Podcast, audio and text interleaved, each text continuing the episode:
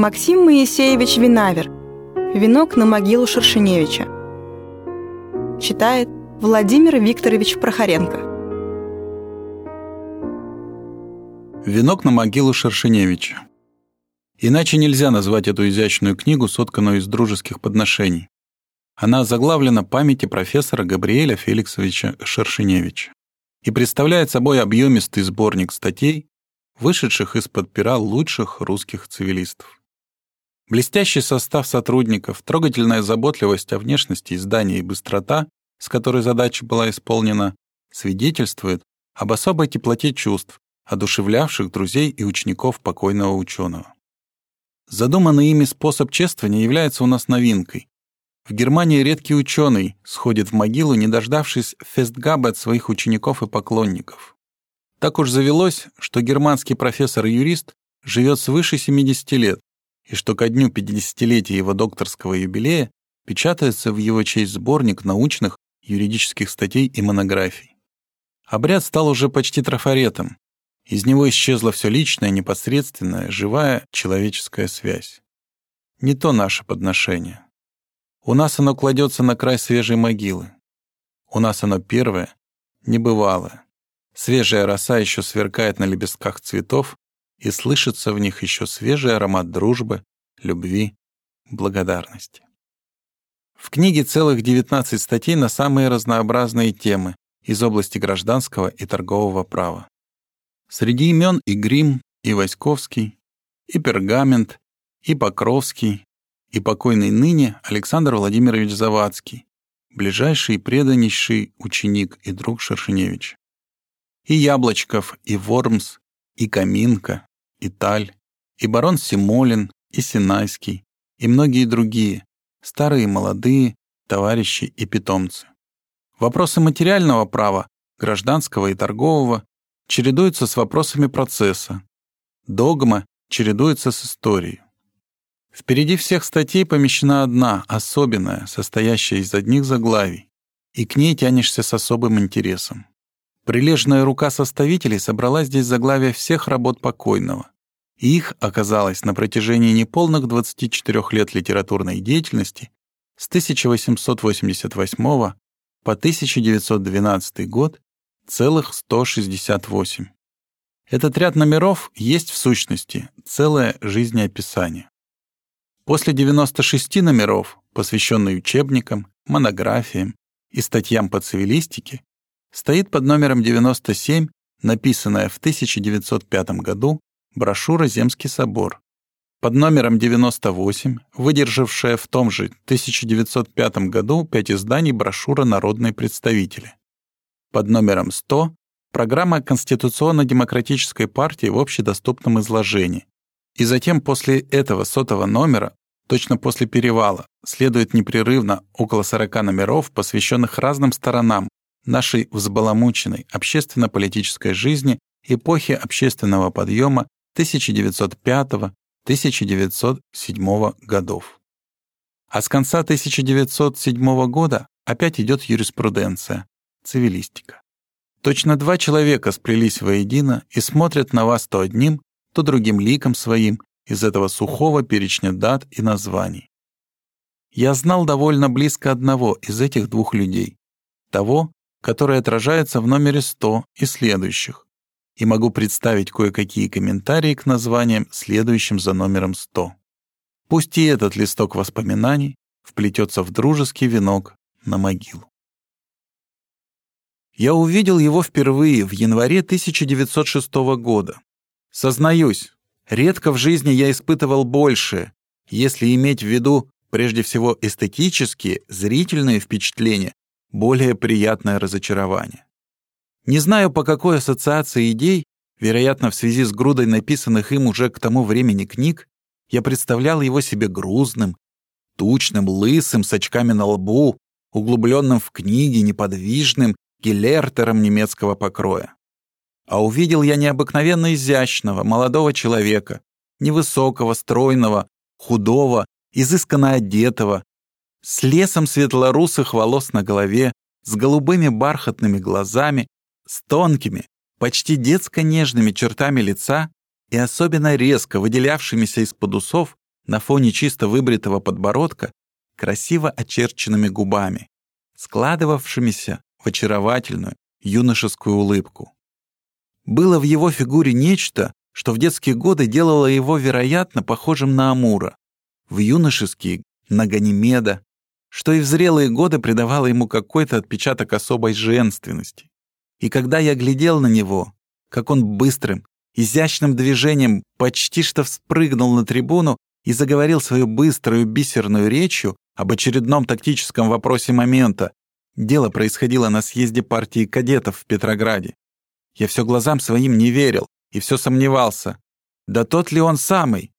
Тот, который написал и учебник гражданского права, и учебник торгового права, и курс гражданского права, и курс торгового права, и столько в них параграфов, и столько кропотливых цитат набрал, и столько кассационных решений. И все это привел в систему и связал, и объединил, и профильтровал, и еще, кроме того, столько статей и монографий. Перед памятью проходили вереницу заглавия, тома, параграфы. Да нет, это не он. Когда же он все это мог проделать? И мыслимо ли, что всем этим занимался этот жизнерадостный, казалось бы, только для жизни и звуков сладких рожденный человек, этот загорающийся молодым румянцем агитатор, который так возбужденно и взволнованно говорит о тактической задаче, как о самом душевном своем деле, и требует, так настойчиво требует большей решительности в действиях, большей широты в наделении неимущих классов, большей смелости в приближении программы к социалистическому идеалу. Очень скоро молодой, горячий, изящный Шершеневич отстранил из моих представлений того первого, обрюзглого, заплывшего, погруженного в книги Шершеневича, никогда реально не существовавшего. Проблему двух Шершеневичей сам он склонен был объяснять обстоятельствами случайными, нашим безвременем, цитирую. В то время, когда престарелый Фауст, истомленный долгим исканием истины, подносит к устам кубок с ядом, в окна его мрачного кабинета вырывается молодая, веселая песня. Рука дрожит, и яд разливается по полу. Но в кабинет русского ученого, как бы глухо ни были закрыты его окна, доносятся жалобы и стоны, и капля по капле вливают яд в его жизненную чашу. Не может русский ученый отдаться всецело науке. Держа в одной руке светильник знания, он на другую руку надевает щит гражданина, чтобы охранить священный огонь от холодного ветра, сквозняков и вихрей. Конец цитаты. Этот красивый образ, которым Шершеневич, ученый, желал объяснить весь драматизм положения русского профессора, едва ли, однако, исчерпывает все душевные мотивы Шершеневича, политика и общественного деятеля. Не только для охраны священного огня знания он надевал щит гражданина. Щит и меч борца шли к нему просто ввиду потребности его натуры, живой, впечатлительной, отзывчивой на действительные призывы к добру, к социальной справедливости. Он и в науке, при всей разносторонности и плодовитости, не был начиненным книгами глухим к жизни педантом. Он и там был необычайно впечатлителен на внешние явления, на чужую мысль, на всякое новое жизненное движение. По легкости и некоторой игривости ума он все это легко, игриво и не слишком глубоко воспринимал и отражал. Та же впечатлительность в восприятии и та же импульсивность ответов на внешние явления характеризовали его в политике. Она, если так можно выразиться, и сделала его политиком. И не будь он ученым, профессором, занимай какое угодно иное положение, общественная волна все равно подняла бы его и дала бы ему в руки щит гражданина. Став политиком, он набросился прежде всего на тот вид политической деятельности, который был ему наиболее сроден, на популяризацию идей. Новая политическая вера, внезапно, точно откровение, снизошедшее на неподготовленное общество, нуждалась на первых порах больше всего в проповедниках, убежденных, а главное, умеющих ясно растолковывать новые символы, пересоздавать старые катехизисы, прояснять носящиеся в воздухе туманные термины, связывать воедино рассеянные отрывки новых систем. А именно этот дар – упрощение сложного, объединение разрозненного, умение среди спутанных контраверс находить простую, ясную, среднюю линию и составлял всегда факультет матрес, преимущественное качество Шершеневич. Он присущ всем юридическим его трудам. Он сказался и во всех его поистине образцовых популярных брошюрах, лекциях и статьях на политические темы.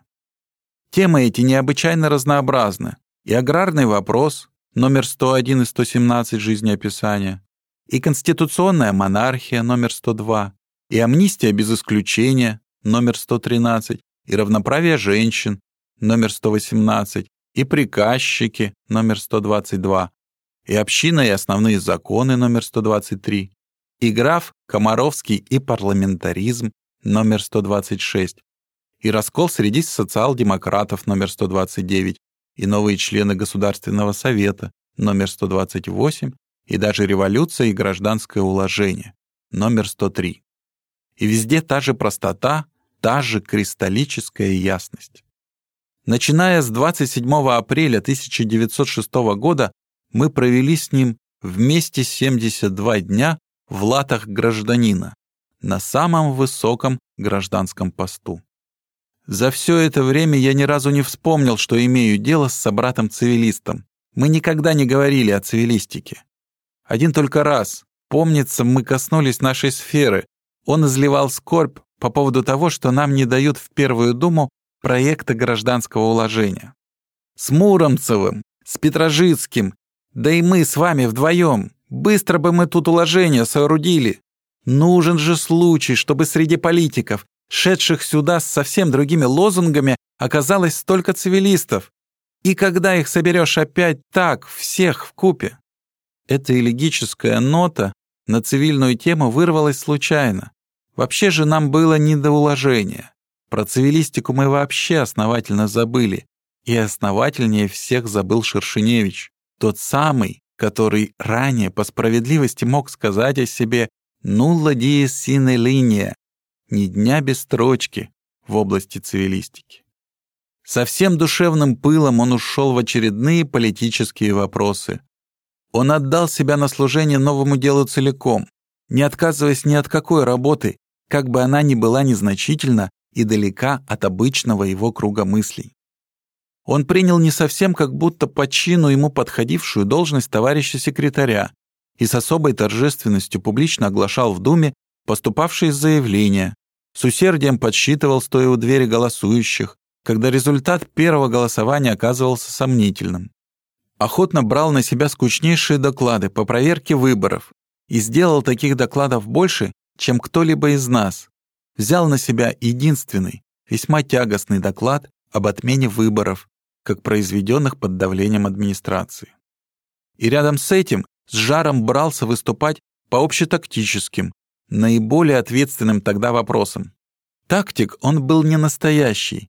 Слишком для этого много в нем было возбудимости и непосредственности, слишком мало для тактика научной уравновешенности. Помню первый день Думы, когда возвращающиеся из Зимнего дворца депутаты встречались с ликующей столичной толпою, и когда среди радостных возгласов толпы пронеслось и раскатилось по всему городу слово «амнистия». Волнение охватывало всех. Самые спокойные люди в нашей среде еле сдерживали порывы. Шершеневич, бледный, весь дрожа бегал из угла в угол по кулуарам Думы и все просил, со слезами на глазах просил: «Ради Бога, требуйте немедленно амнистию! Как можно не отвечать на этот крик души народной? Не ждите, не готовьте сложных ответных адресов! Требуйте амнистии, она дастся!» Больших трудов стоило успокоить общее волнение и в особенности волнение нашего бурного цивилиста.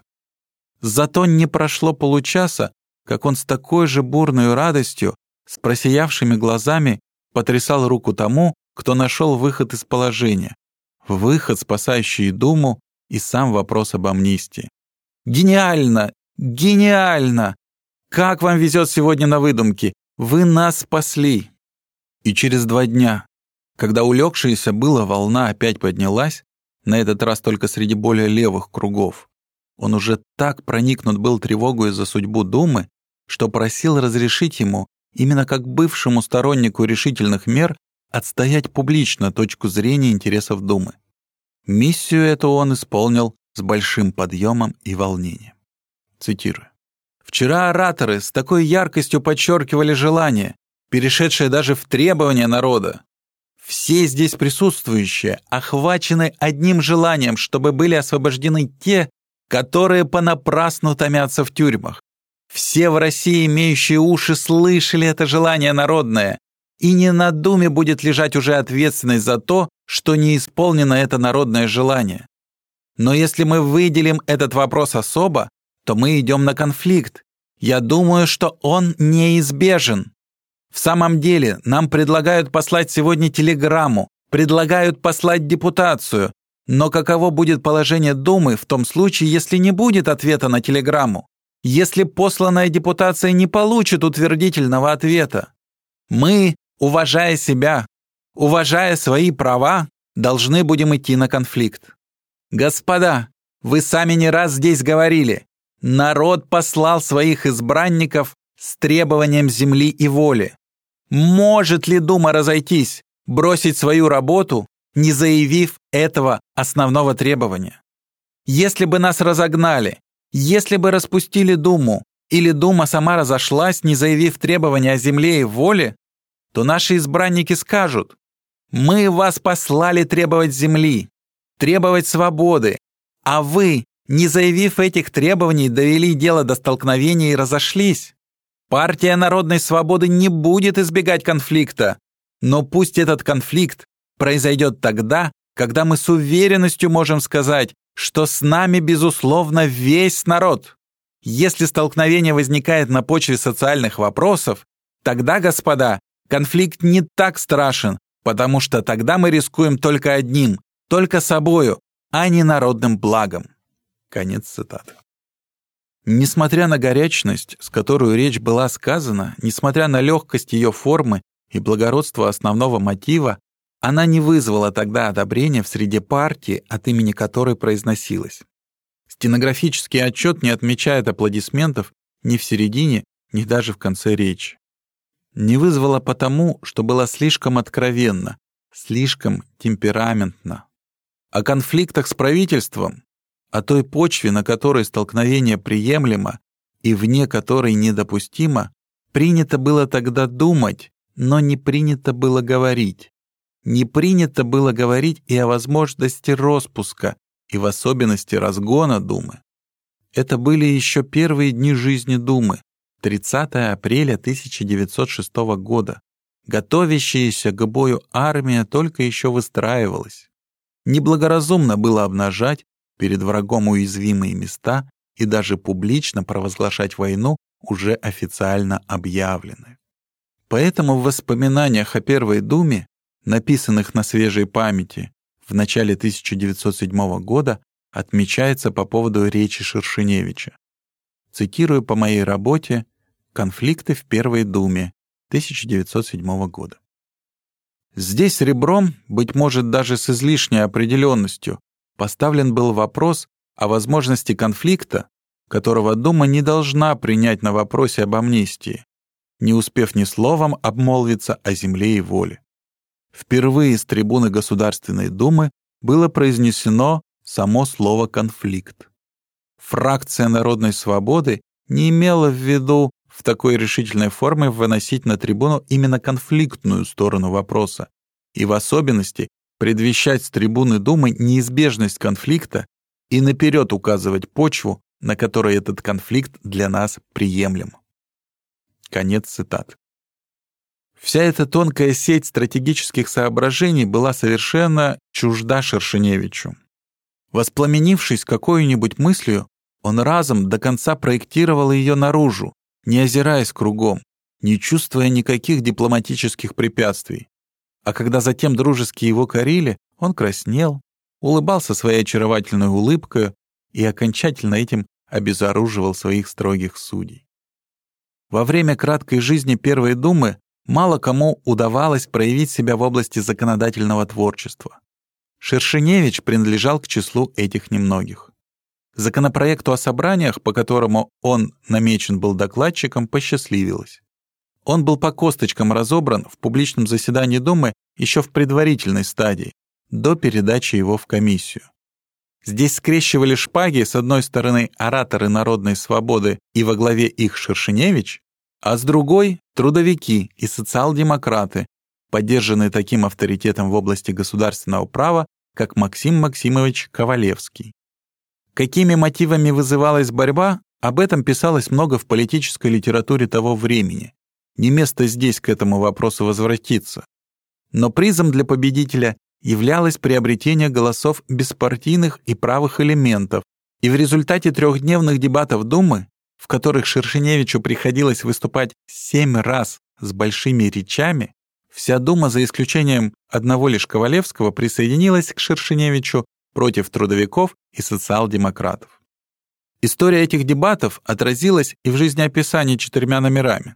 115 – «Свобода собраний», 120 – «О праве собраний» профессоре Ковалевском, 121 – «Законопроект о свободе собраний» и, наконец, под номером 137 статьей, озаглавленной «Проект закона о собраниях», написанной для сборника «Первая Государственная Дума». В последней статье суммирован самим Шершеневичем ход думских дебатов, приведены в хронологическом порядке существенные мысли всех ораторов, и правильнее всего будет, пожалуй, собственные его мысли отметить именно по этому краткому, им самим сделанному изложению того, что представлялось в речах его существенным. Цитирую. «Социал-демократы противоречат себе, так излагает Шершеневич свою мысль, когда, став на революционную точку зрения, в то же время предлагает контрпроекты и критикует внесенный проект со стороны частностей. С точки зрения революционной может быть речь только о свержении власти одних и вручении ее другим, на долю которых и выпадет законодательное творчество. С такой точки зрения нельзя соучаствовать в законодательной деятельности нынешней Думы. Неограниченного права собраний не может быть потому, что неограниченного права вообще нет, так как всякое право разграничивает интерес. Если ограничиться принципиальным провозглашением права собраний, не идущих дальше манифеста 17 октября, как предлагали социал-демократы, то надо считаться с тем, что границы осуществления свободы будут все же установлены практикой. Оправдательные приговоры судов над чинами полиции и послужат в будущем границей свободы собраний. Против правила о том, что собрания воспрещаются под открытым небом вблизи Думы, возражали, что никакой опасности от народа для Думы быть не может. Конечно, стойкость народных представителей – великое качество души, но ни к чему подвергать ее напрасному испытанию». Конец цитаты. В подлинных стенографических отчетах эти мысли красиво дополняются следующим горестно-примирительным аккордом из первой же речи 16 июня 1906 года. Цитирую. «Центр тяжести в том самом месте, около которого мы здесь, в Думе, постоянно вертимся. Какие бы мы законы ни изобрели и какие бы лучшие образцы Запада мы ни приняли, они могут свободно зачахнуть в той атмосфере произвола, которая будет господствовать до тех пор, пока не будет сдвинут главный камень, лежащий на пути нашим. Судьба этого проекта, как и других проектов о свободе, находится в зависимости от разрушения Карфагена». Конец цитаты.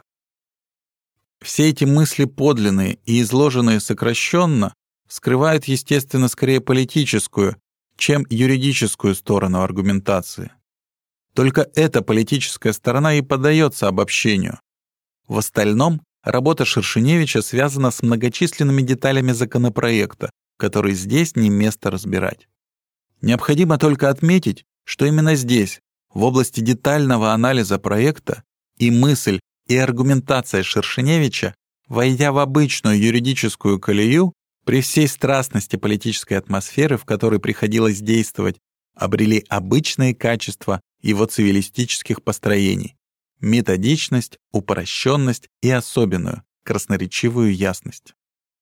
Последняя работа в Думе исполнена была Шершеневичем в последний день ее существования.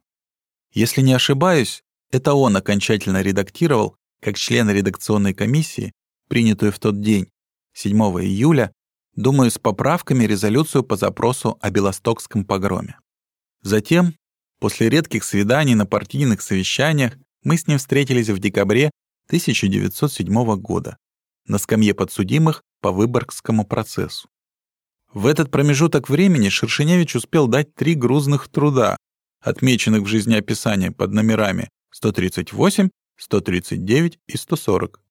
Третье издание учебника торгового права, второе издание философии права в 588 страниц и шестое издание учебника гражданского права.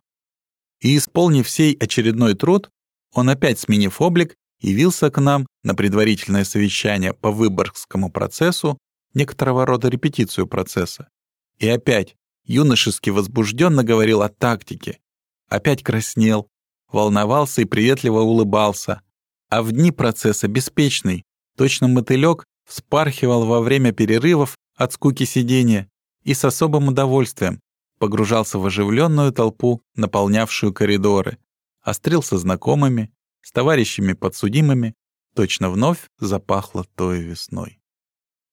Весело и просто, с той же неподражаемой, женственной улыбкой выслушал приговор. С той же улыбкой, не сомневаюсь в том, сел в тюрьму, а в тюрьме стал немедленно, по-видимому, писать общее учение о праве и государстве, ибо, как значится в жизнеописании под номером 142, оно вышло первым изданием в Москве в 1908 году, году выхода из тюрьмы. Щит гражданина не тяготил его, он носил его естественно и просто, не кичась им и не изнывая под его тяжестью, исполняя только потребность души, не оставаться безучастным, когда кругом кипит борьба за самые высокие, первичные культурные ценности. И когда этот щит был у него вырван из рук, он не надломился и, естественно, без душевного надрыва направил свои силы на ту же борьбу по-другому, более скромному и спокойному руслу. Плоды он на этом новом, в сущности старом, поприще, пожал более обильные. Но душа во всей ее красоте и привлекательности вскрывалась полнее, и жизнь сама протекала ярче там, на временном, трудном этапе, когда бури человеческих страстей на миг, как блеск молнии, ворвались в скромный кабинет ученого. То была все же молодая, веселая песня. К числу друзей Шершеневича, почтивших его память трогательную книгою, мне не дано было в свое время присоединиться. По причинам случайным я не мог тогда откликнуться на обращенный ко мне горячий призыв покойного ныне Александра Владимировича Завадского. Пусть нынешние строки хоть в некоторой мере искупят мой невольный грех перед памятью человека, который был мне много раз в жизни учителем, а в самую памятную эпоху был милым, искренне любимым товарищем и другом.